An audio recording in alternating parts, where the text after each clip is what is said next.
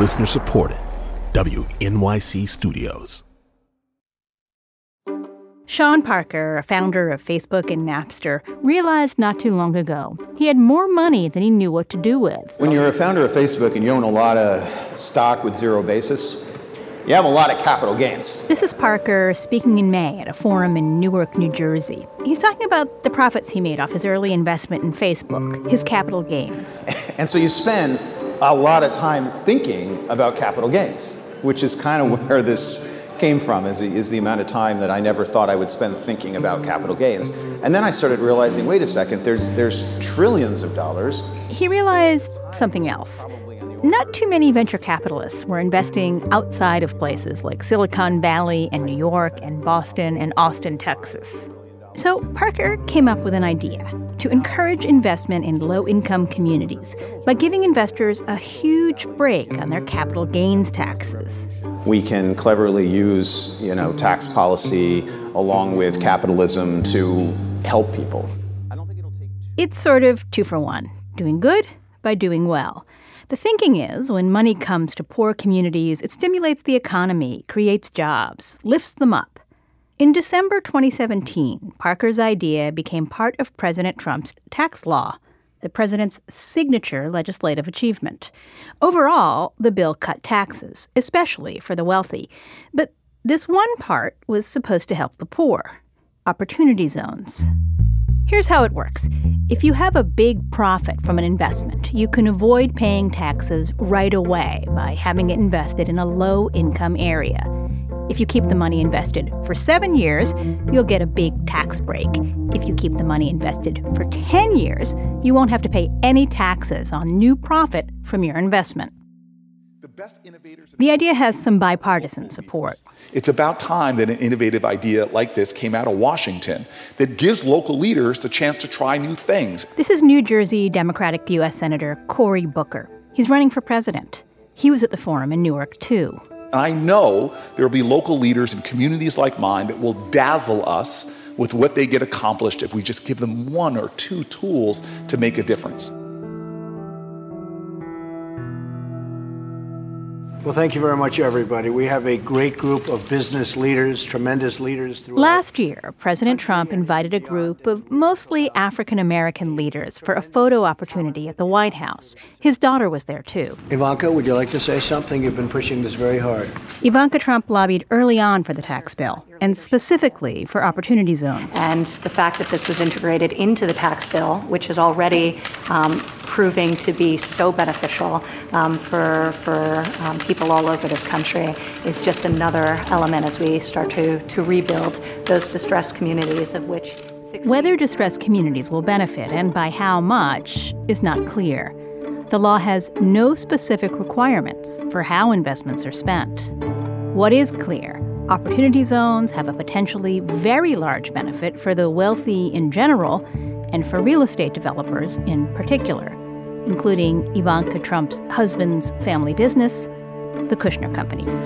We've lowered the capital gains tax for long term investment in opportunity zones all the way down to a very big, fat, beautiful number of zero.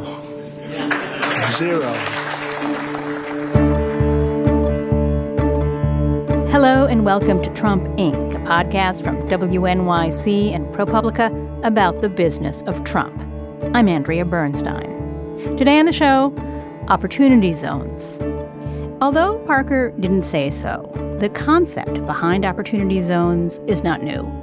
The idea of getting tax breaks for investing in economically distressed areas has a long history. Enterprise zones. They called them enterprise zones under President Reagan. Economically crippled communities and, and empowerment zones under President Clinton. Empowerment zones. We're helping people to find jobs, to start businesses. The George W. Bush administration had its own program for these kinds of tax breaks. New business and improve housing and job training to bring hope and work throughout all of America. The Tax Cuts and Jobs Act of 2017 was passed with no hearings and no debate. The Opportunity Zones part was on page 130. It defines the zones broadly. There are about 8,700 of them. There's no requirement that a project specifically help a community. The law says you can get a break for any investment you do in a zone luxury housing developments, resorts, corporate headquarters. Analysts say the law actually incentivizes investments in communities that are already gentrifying. Those are the ones that promise the highest returns. Investment advisors have already drawn up lists of these neighborhoods. Later on the show, I'll be visiting an opportunity zone in Long Branch, New Jersey. It's a beach town where the Kushner family is already in high end real estate. The Kushner companies did not answer questions for this story. The White House said both Jared Kushner and Ivanka Trump followed the guidance they sought and received from the White House counsel's office, which consulted with the Office of Government Ethics on this issue to ensure there are no conflicts of interest. But before we talk about the White House, we're going to look at what happens when, instead of the system working, someone works the system. Anytime you offer financial incentives for investing in blighted areas, some people will respond by pushing politicians to designate healthy areas as blighted.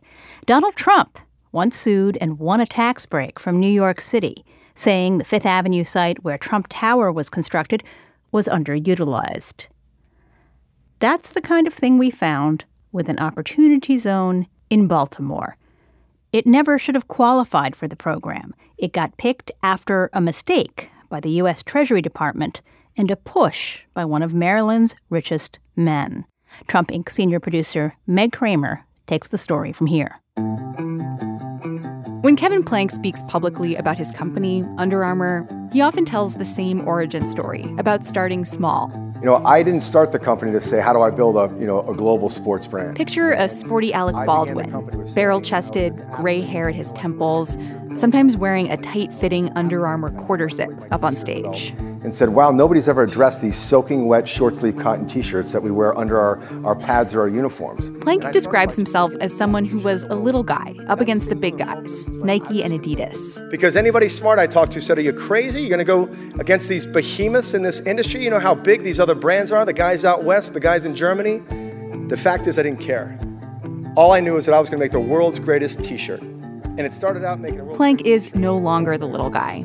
He's a billionaire and his business interests in Baltimore, where Under Armour is headquartered, are growing. He's a very prominent figure in Baltimore because of his wealth, because his company is headquartered there. He's a very well known figure in the city. Jeff Ernsthausen is a data reporter for ProPublica. He's based in Baltimore. So, since 2012, Kevin Plank has been buying up property along the water in South Baltimore. He and his company ultimately spent over 100 million acquiring parcels of land on this largely vacant peninsula south of I-95. Plank and a group of developers announced their plans for this land in 2016, a $5.5 billion real estate project along Baltimore's waterfront, anchored by a new world headquarters for Under Armour, Port Covington. We will build it. Together. Port Covington. And when we build it, it will be ours.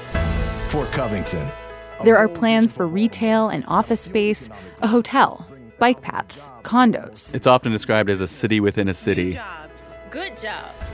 At the heart of it, they're showing a new skyline essentially rising south of the highway that's not part of the Baltimore skyline currently. And it's going to be, as I think Plank put it, a great place to live, work, and play.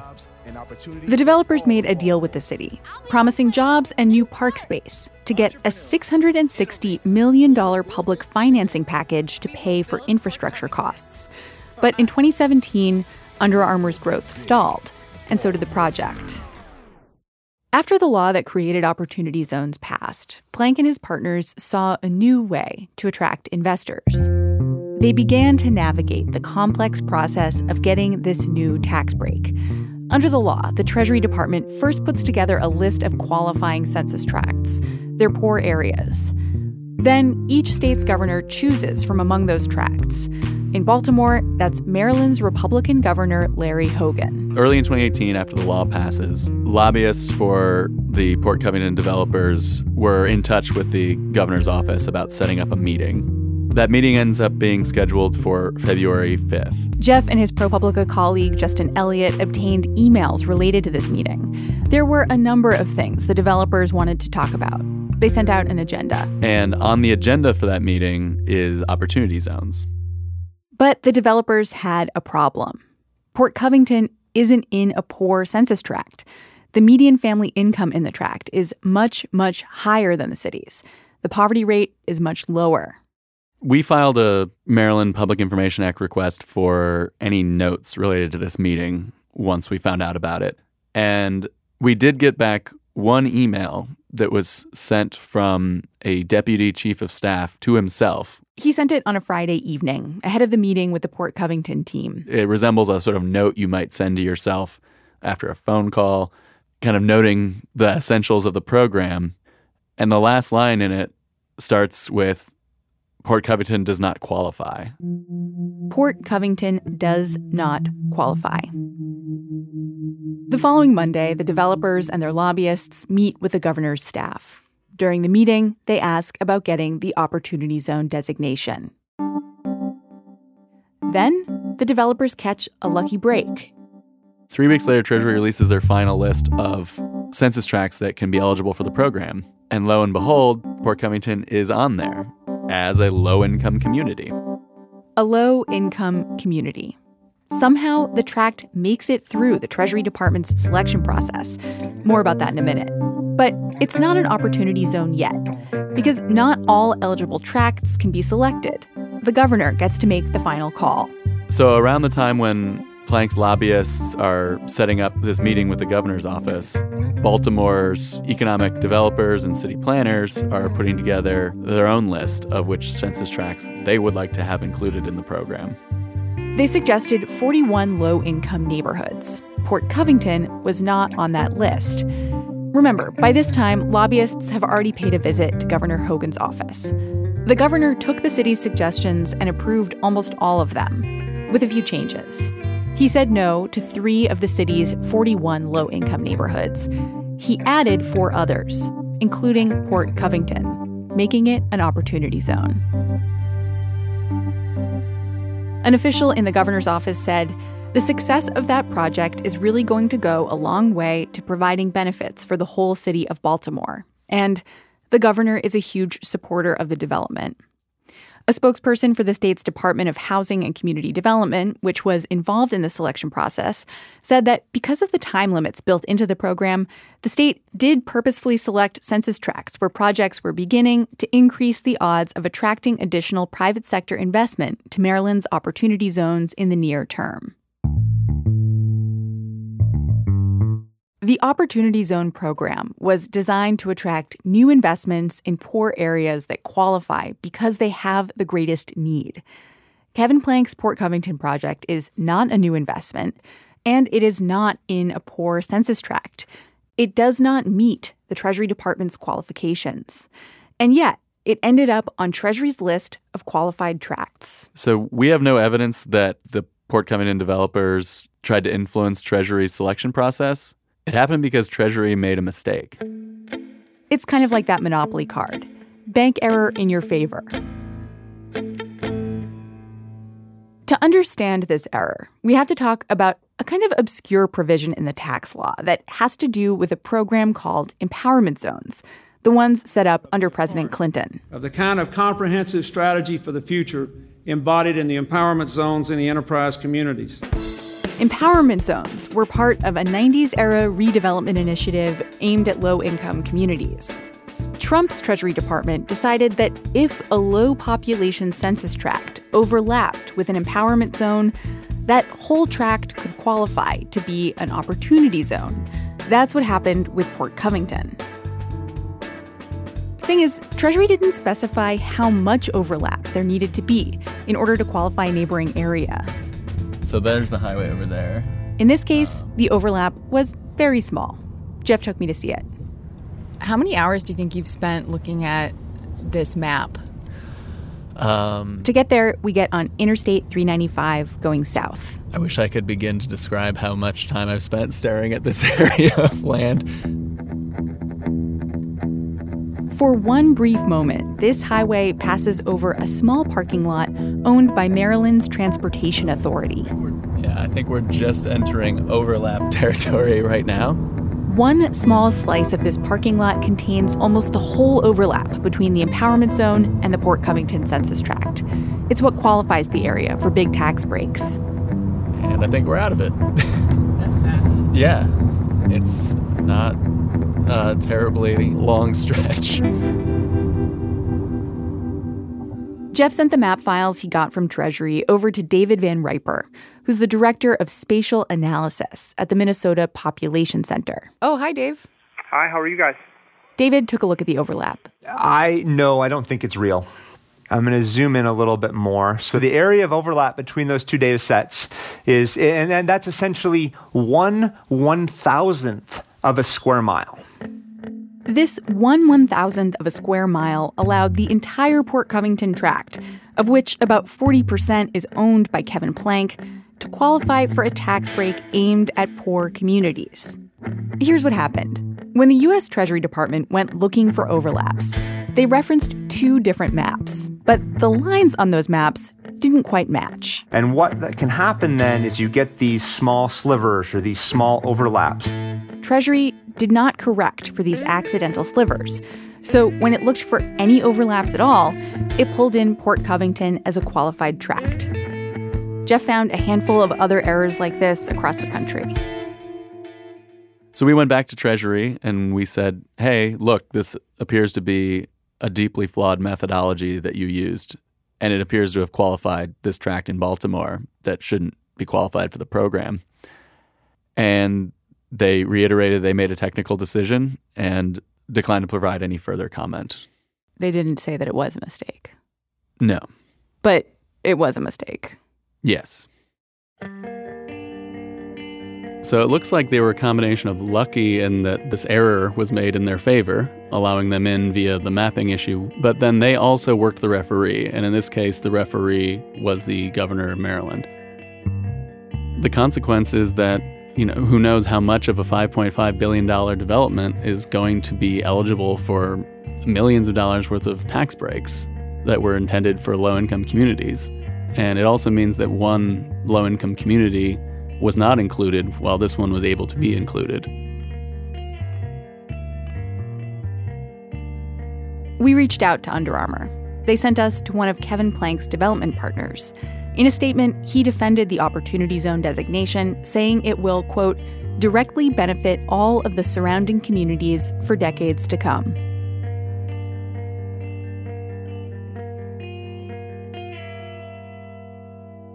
Even when there is no evidence of working the referee, no particular influence brought to bear, and no apparent mistakes, the way the Opportunity Zone program is designed, wealthy real estate families are going to benefit.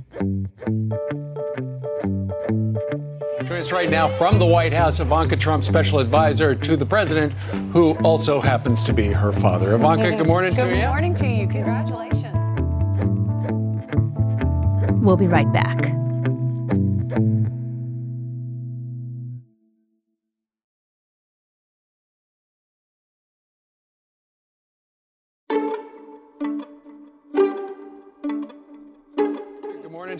Morning to you. Congratulations.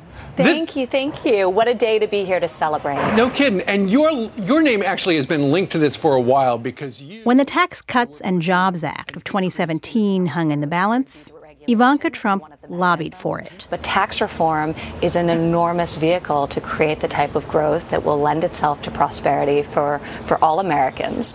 And this is a There's no evidence Ivanka Trump lobbied for opportunity zones specifically to help her husband's family business. But according to their financial disclosures, Jared and Ivanka have as much as a $50 million stake in a real estate investment platform called Cadre. Jared and his brother Josh Kushner are co founders. In December, Cadre said it was creating a major opportunity zone fund. According to the Associated Press, Cadre said it would be avoiding the poorest areas because of, quote, unfavorable growth prospects. On the Opportunity Zone part of its website, Cadre says investors can potentially double their profits compared to a typical investment fund. Cadre didn't answer our questions about how their fund is performing and whether it's taken steps to avoid conflicts. Jared Kushner and Ivanka Trump have divested from some parts of their family business.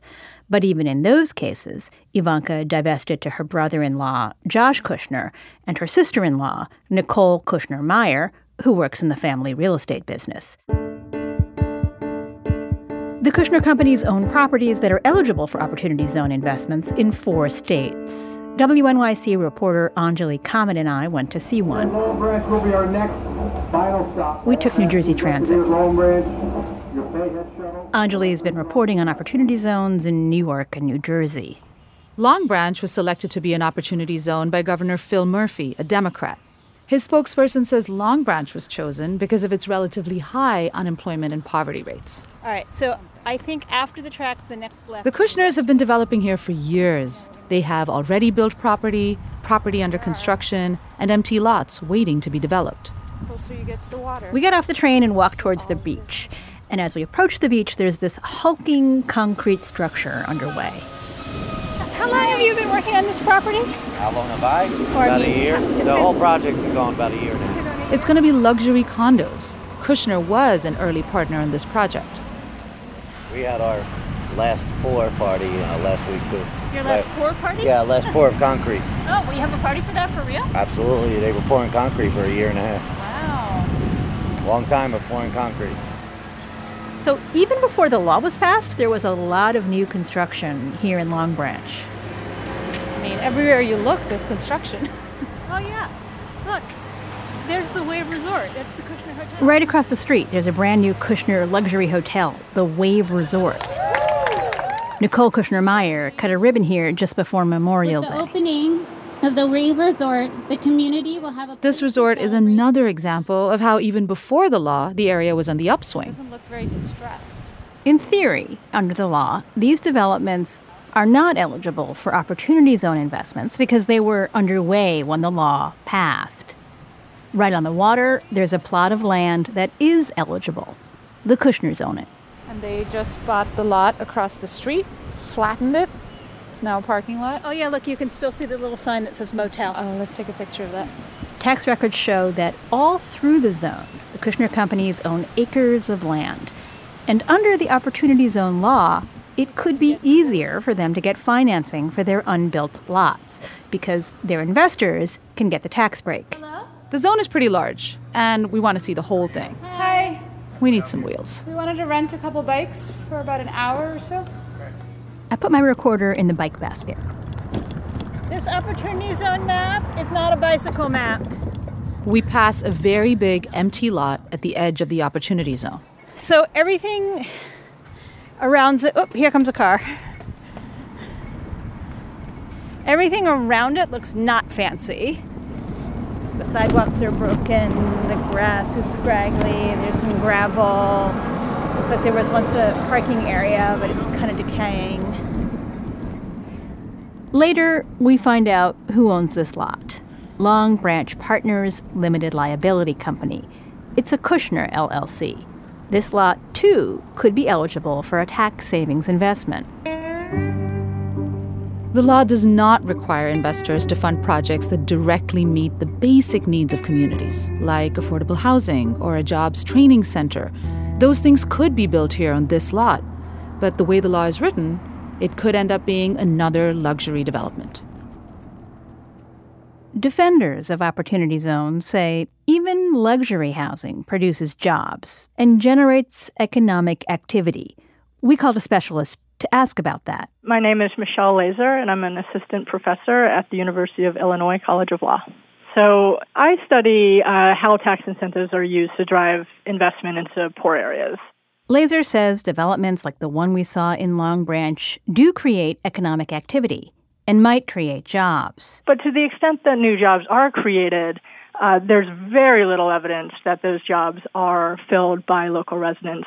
She says one study of these kinds of tax breaks showed one in eight jobs went to local residents. So, you know, if, if you're comfortable with those numbers, yeah, sure, that's definitely a benefit to that one in eight. Layser says the Opportunity Zone program is much larger than past programs like it, which means there's a huge potential cost to taxpayers. She says The benefits are unclear. The law simply requires that opportunity funds hold a substantial number of assets that are just property located in opportunity zones. Um, but that's the only real requirement. And so that leaves some really big questions about okay, so what is this property? What kind of investments are going to be made? And how is that going to impact communities? The investments, Layser says, have been mostly in real estate because investing in a piece of property is one of the simplest ways to get the benefits. According to an analysis by Pew, there are only a handful of opportunity funds focused on running businesses. Funds focused on real estate have already raised billions. Because of the way the law is written, real estate investment produces more certain outcomes. Among the projects applying for benefits, luxury condos, hotels, a yoga studio, a climbing wall. Yeah, so I think uh, the real question is about priorities, right? So are you meeting people's immediate needs or are you meeting secondary needs?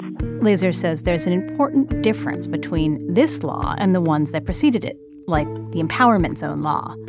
Those laws required that investments created jobs in poor communities. In the Opportunity Zones context, there is nothing that parallels uh, requirements like that. The sole requirement is that opportunity funds self certify with the IRS as meeting the asset requirements, and then they own a substantial amount of property in the opportunity zones. And that's it. There's no requirement uh, that they have any particular mission as an organization. It sounds like the law incentivizes doing well more than doing good. I believe so, yeah.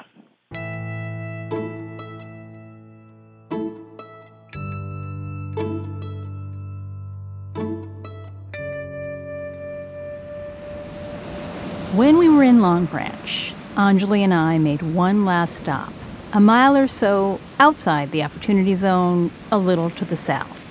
It's a big new home, tan stucco with cupolas and balconies ringed with wrought iron, and a very large and forbidding wall separating it from the beach. It's the Kushner family beach home.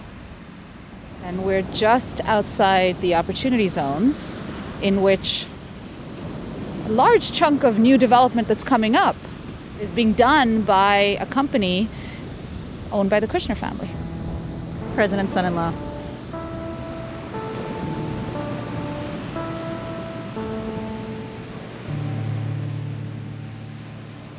It's possible the Kushner family won't use any Opportunity Zone investments in Long Branch or in Jersey City, New Jersey, or Brooklyn, or any of the four states where it has unbuilt lots.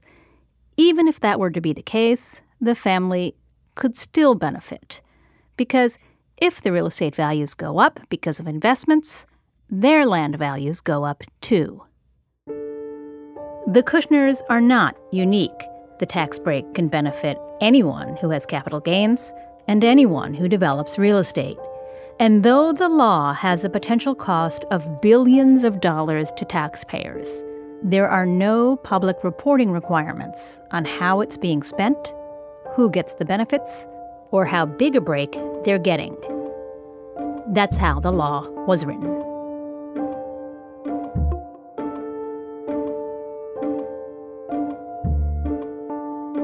Trump Inc. is an open investigation of the Trump family business. Send your tips to tips at trumpincpodcast.org. We also have secure methods to communicate. Find out how at trumpincpodcast.org. While you're there, sign up for our newsletter. Trump Inc. is produced by Meg Kramer, associate producer Katherine Sullivan. The editors this episode were Jesse Eisinger, Charlie Herman, Eric Umansky, and Nick Varchaver. Special thanks to Jeff Ernsthausen and Justin Elliott of ProPublica and Anjali Kamat of WNYC. The technical director is Bill Moss. Jim Schachter is the vice president of WNYC News, and Steve Engelberg is the editor in chief of ProPublica. The original music is by Hannis Brown.